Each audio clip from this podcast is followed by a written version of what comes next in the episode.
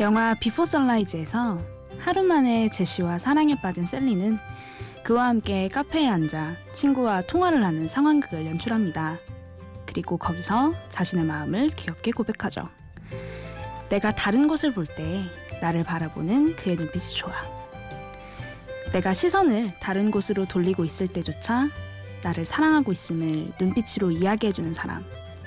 사랑받고 싶은 모든 사람의 로망이 아닐까요? 지금 다른 곳을 보고 계신 당신, 혹은 저와 시선을 맞추고 계신 당신, 제 마음이 들리시나요? 심야 라디오 DJ를 부탁해. 오늘 밤 DJ를 부탁받은 저는 조아진입니다.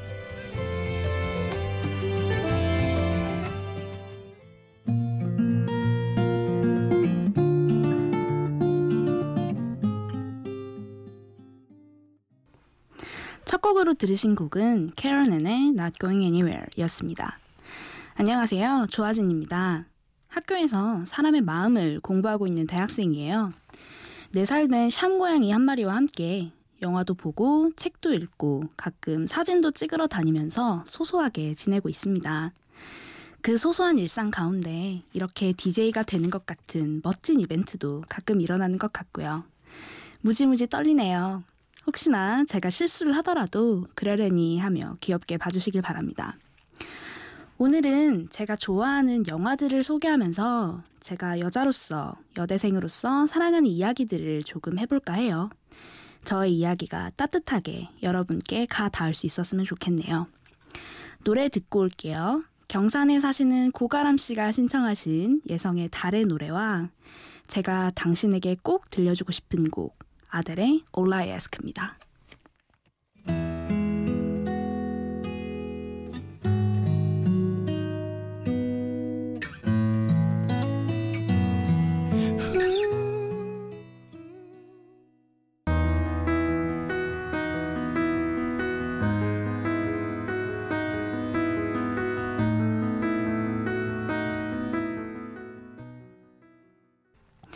두 곡 예성의 달의 노래 그리고 아델의 All I Ask까지 들었습니다. 오프닝에서 나온 영화 비포 선라이즈 보신 적 있으신가요? 1995년에 개봉한 이 영화는 아직도 로맨스의 고전으로 많이 사랑받고 있죠. 얼마 전에 재개봉해서 저도 다시 보러 다녀왔는데요. 언제 봐도 참 마음이 간질간질해지는 영화인 것 같습니다. 영화의 주인공이 되는 두 남녀는 각자 여행을 하다 기차에서 만나요. 첫눈에 서로가 잘 통한다는 걸 알아본 후 즉흥적으로 기차에서 내려 비엔나에서 하루 동안 달콤한 데이트를 즐기게 되죠. 다음날 아침 둘은 헤어지면서 6개월 뒤 같은 장소에서 만나자고 약속합니다. 그들은 어떻게 됐을까요? 정말 만났을까요? 사랑이든 우정이든 그 어떤 인간 관계에서든 저에게는 대화가 아주 중요한 부분이에요. 상대방을 가장 빨리 그리고 가장 잘 알아볼 수 있는 방법이라고 생각하거든요. 지금까지 제가 좋아했던 분들도 함께 있을 때 대화가 끊기지 않는 사람들이었어요. 대화가 잠깐 멈추더라도 그 침묵이 불편하지 않은 사람들이었고요. 한 사람을 만난다는 건 하나의 세계를 만나는 것과 같다는 말이 있잖아요. 대화가 통한다는 건 상대방과 나의 세계가 이어져 있다는 의미일 수도 있겠죠. 그렇게 이어진 세상을 바탕으로 함께할 미래를 그려볼 수 있다면 더할 나위 없이 좋을 것 같아요. 사랑하고 싶어지는 순간입니다. 제 세계의 또 다른 모습은 지금 어디서 뭘 하고 있을까요? 혹시나 지금 제 목소리를 듣고 있다면 얼른 저에게 와주셨으면 좋겠네요. 나이는 늘어가지만 사랑할 시간은 줄어가고 있잖아요. Before Sunset 그리고 Before Midnight으로 이어지는 이 세 영화 보신 적이 없다면 꼭 한번 보시길 바랄게요. 지금이라도 훌쩍 떠나 사랑하고 싶어지게 될지도 모르니까요. 노래 듣고 올게요. 박세별이 부릅니다. 사랑이 우리를 다시 만나게 한다면. 사랑이 우리 다시 만나게 박세별의 사랑이 우리를 다시 만나게 한다면 들었습니다. 여러분은 지금 뭘 하고 계시나요? 저는 평소에는 일찍 자고 일찍 일어나는 전형적인 아침형 인간인데요. 가끔 정말 잠이 안 오거나 자기 아쉬운 밤에는 커피나 차 한 잔을 내려 마시면서 노트북으로 좋아하는 영화를 틀어요. 오늘 같은 밤에는 스파이크 존스 감독의 그녀가 잘 어울릴 것 같습니다. 남자 주인공인 테오도르는 다른 사람들의 편지를 대신 써주는 대필 작가예요. 타인의 마음을 전해주는 일을 하고 있지만 정작 본인은 사랑에 실패했죠. 외롭고 공허한 날들을 보내던 중에 그는 경험을 바탕으로 성장하는 OS 운영 체제인 사만바를 만나게 됩니다. 그리고 둘은 사랑에 빠지게 되죠. 저한테 그녀라는 영화는 참 아름답지만 슬픈 영화였던 것 같아요. 테오도르와 사만다는 서로 사랑하지만 서로는 만질 수는 없거든요. 사랑하는 상대의 존재를 손끝으로 확인할 수 없다는 건 어떤 기분일까요? 그 상실감과 공허감도 기꺼이 감당할 수 있을 사랑과 사람을 우리는 만날 수 있을까요? 만약 그런 사람과 함께하고 계신다면 그 사람이 당신의 운명이지 않을까 감히 생각해 봅니다. 이쯤에서 노래 두 곡 듣고 올게요. 영화 그녀의 OST죠. 캐러노의 The Moon Song 그리고 레이첼 야마가타의 Be Your Love.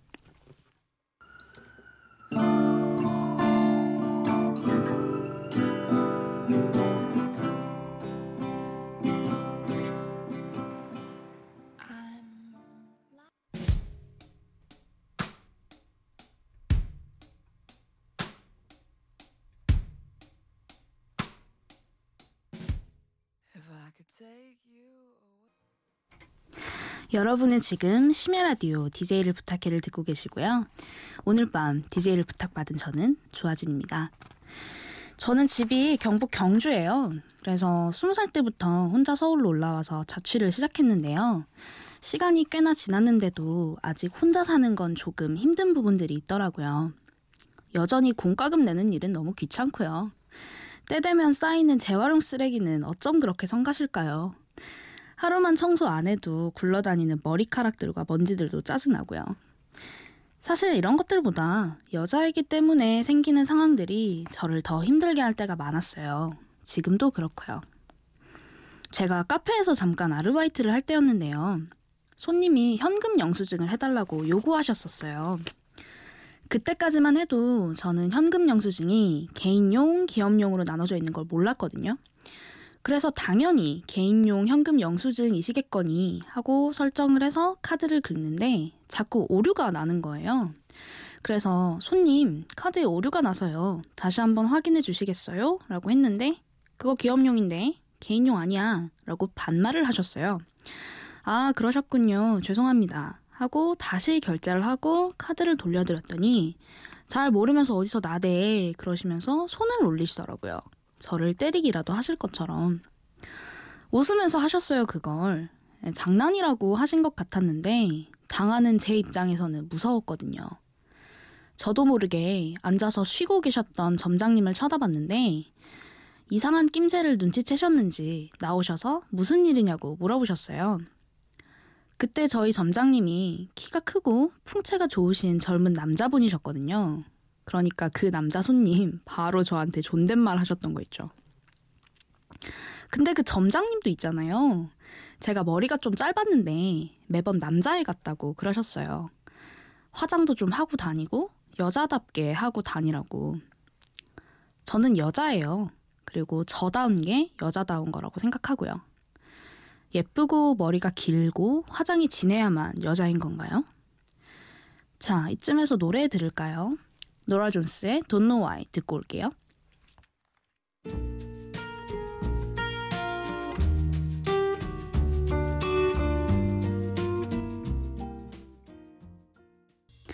노라 존스의 Don't Know Why였습니다. 얼마 전에 있었던 일인데요. 오랜만에 서울 올라오신 엄마랑 서울역에서 집으로 택시를 타고 오는 중이었어요. 그때 뉴스에서 공무원 시험에서 여성들이 성적을 잘 받고 있다는 얘기가 나오고 있었고요. 그 뉴스를 들으면서 택시 기사님이 그러시더라고요. 여자는 시집만 잘 가면 된다고. 똑똑해봐야 아무 소용 없다고. 암탉이 울면 집안이 망한다고. 그 기사님 분명 제가 어떤 학교에서 뭘 공부하는지 다 물어보셨었거든요. 그런 얘기들은 저의 노력과 힘들었던 시간들을 한순간에 무시하는 말이잖아요. 기분이 썩 좋지는 않더라고요. 이런 일들이 그저 여자로 태어났기 때문에 겪는 흔한 일들이에요. 제 친구들 얘기 들어봐도 이런 상황들이 저 혼자만 겪은 개인적인 일은 아닌 것 같아요. 여자가 하고 다니는 화장은 예의다 라는 표현 어떻게 생각하세요? 개인적으로 이 말과 관련 있는 불쾌한 경험이 있어요. 음, 우리가 흔히 얘기하는 팀플을 한 학기 동안 해야 하는 과목을 들은 적이 있는데요. 처음 조원들을 만났던 날이 하얀 원피스를 입고 화장을 좀 공들여서 했던 날이었는데 조원으로 만난 남자 학우님들이 되게 잘해주시더라고요. 아, 조원들 되게 잘 만났구나. 이번 학기 되게 재밌겠다. 그런 생각을 하고 그 다음 수업 때는 그냥 하던 대로 후드티에 청바지를 입고 맨 얼굴에 안경을 쓰고 갔는데 태도가 완전히 달라져서 거의 없는 사람 취급을 하더라고요.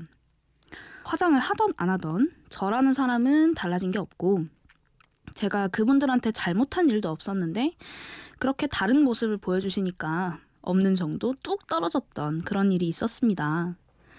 근데 이 이야기 꽤나 공감하시는 분들이 많을 것 같네요. 저는 저답게 사는 용기를 내어보려고 부단히 노력하고 있습니다.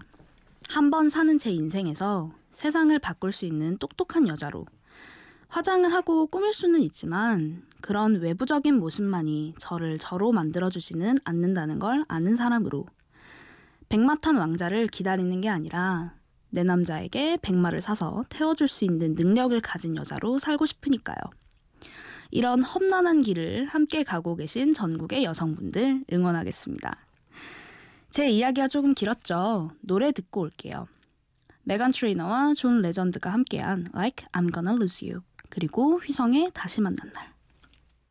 I found myself dreaming in silver and gold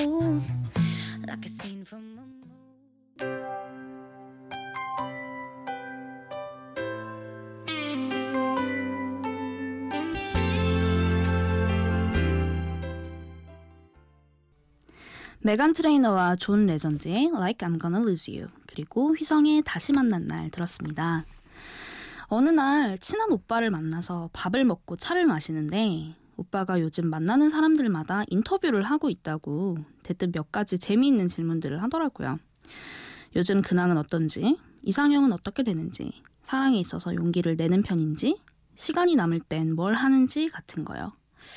그때 받았던 질문 중에 이런 질문이 있었어요. 전 세계에 있는 책이 모두 타고 인류에게 한 권의 책만 남겨진다면, 그리고 그 책을 제가 선택할 수 있다면 어떤 책을 선택할 것 같냐고요.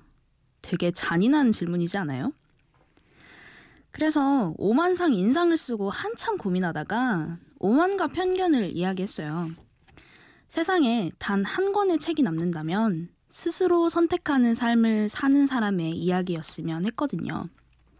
오만과 편견의 주인공 엘리자베스는 부모님이 정해주신 사람과 결혼하는 당시의 문화를 거부하고 사랑이 기반으로 된 결혼을 꿈꾸는 여자거든요. 자신의 생각을 거침없이 펼칠 줄도 알고 자기 마음을 깨닫고 나서 사랑을 쟁취하는 용기도 있는 사람이고요. 여러 고전을 읽어봤지만 이 책을 처음 읽었을 때만큼의 신선한 충격은 받지 못했던 것 같아요. 그래서 이 책을 얘기했고 질문했던 그 오빠의 반응도 꽤나 열광적이었던 걸로 기억해요.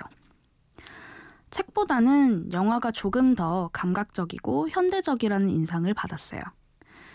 여러분도 익숙하실 배우 키라 나이틀리가 엘리자베스 역할을 아주 멋지게 소화해냈고요. 한번 보시길 추천드릴게요.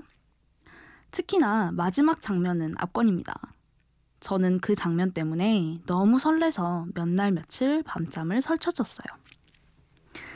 똑똑하고 매력적인 엘리자베스는 대저택에서 열리는 댄스 파티에서 다하 씨를 처음 만납니다.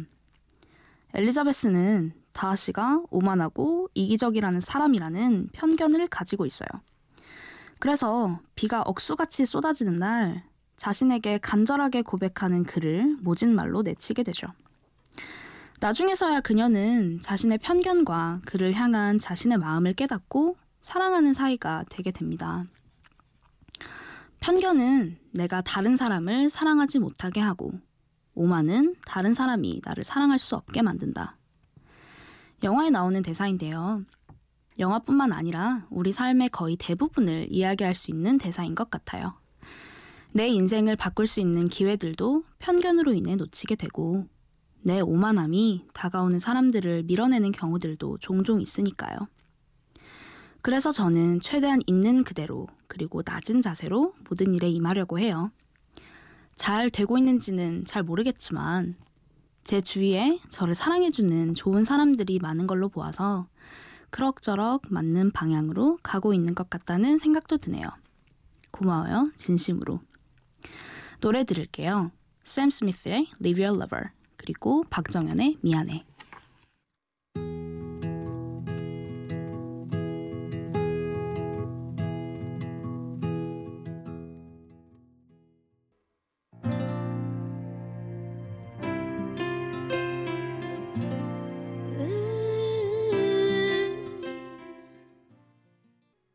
언제든 내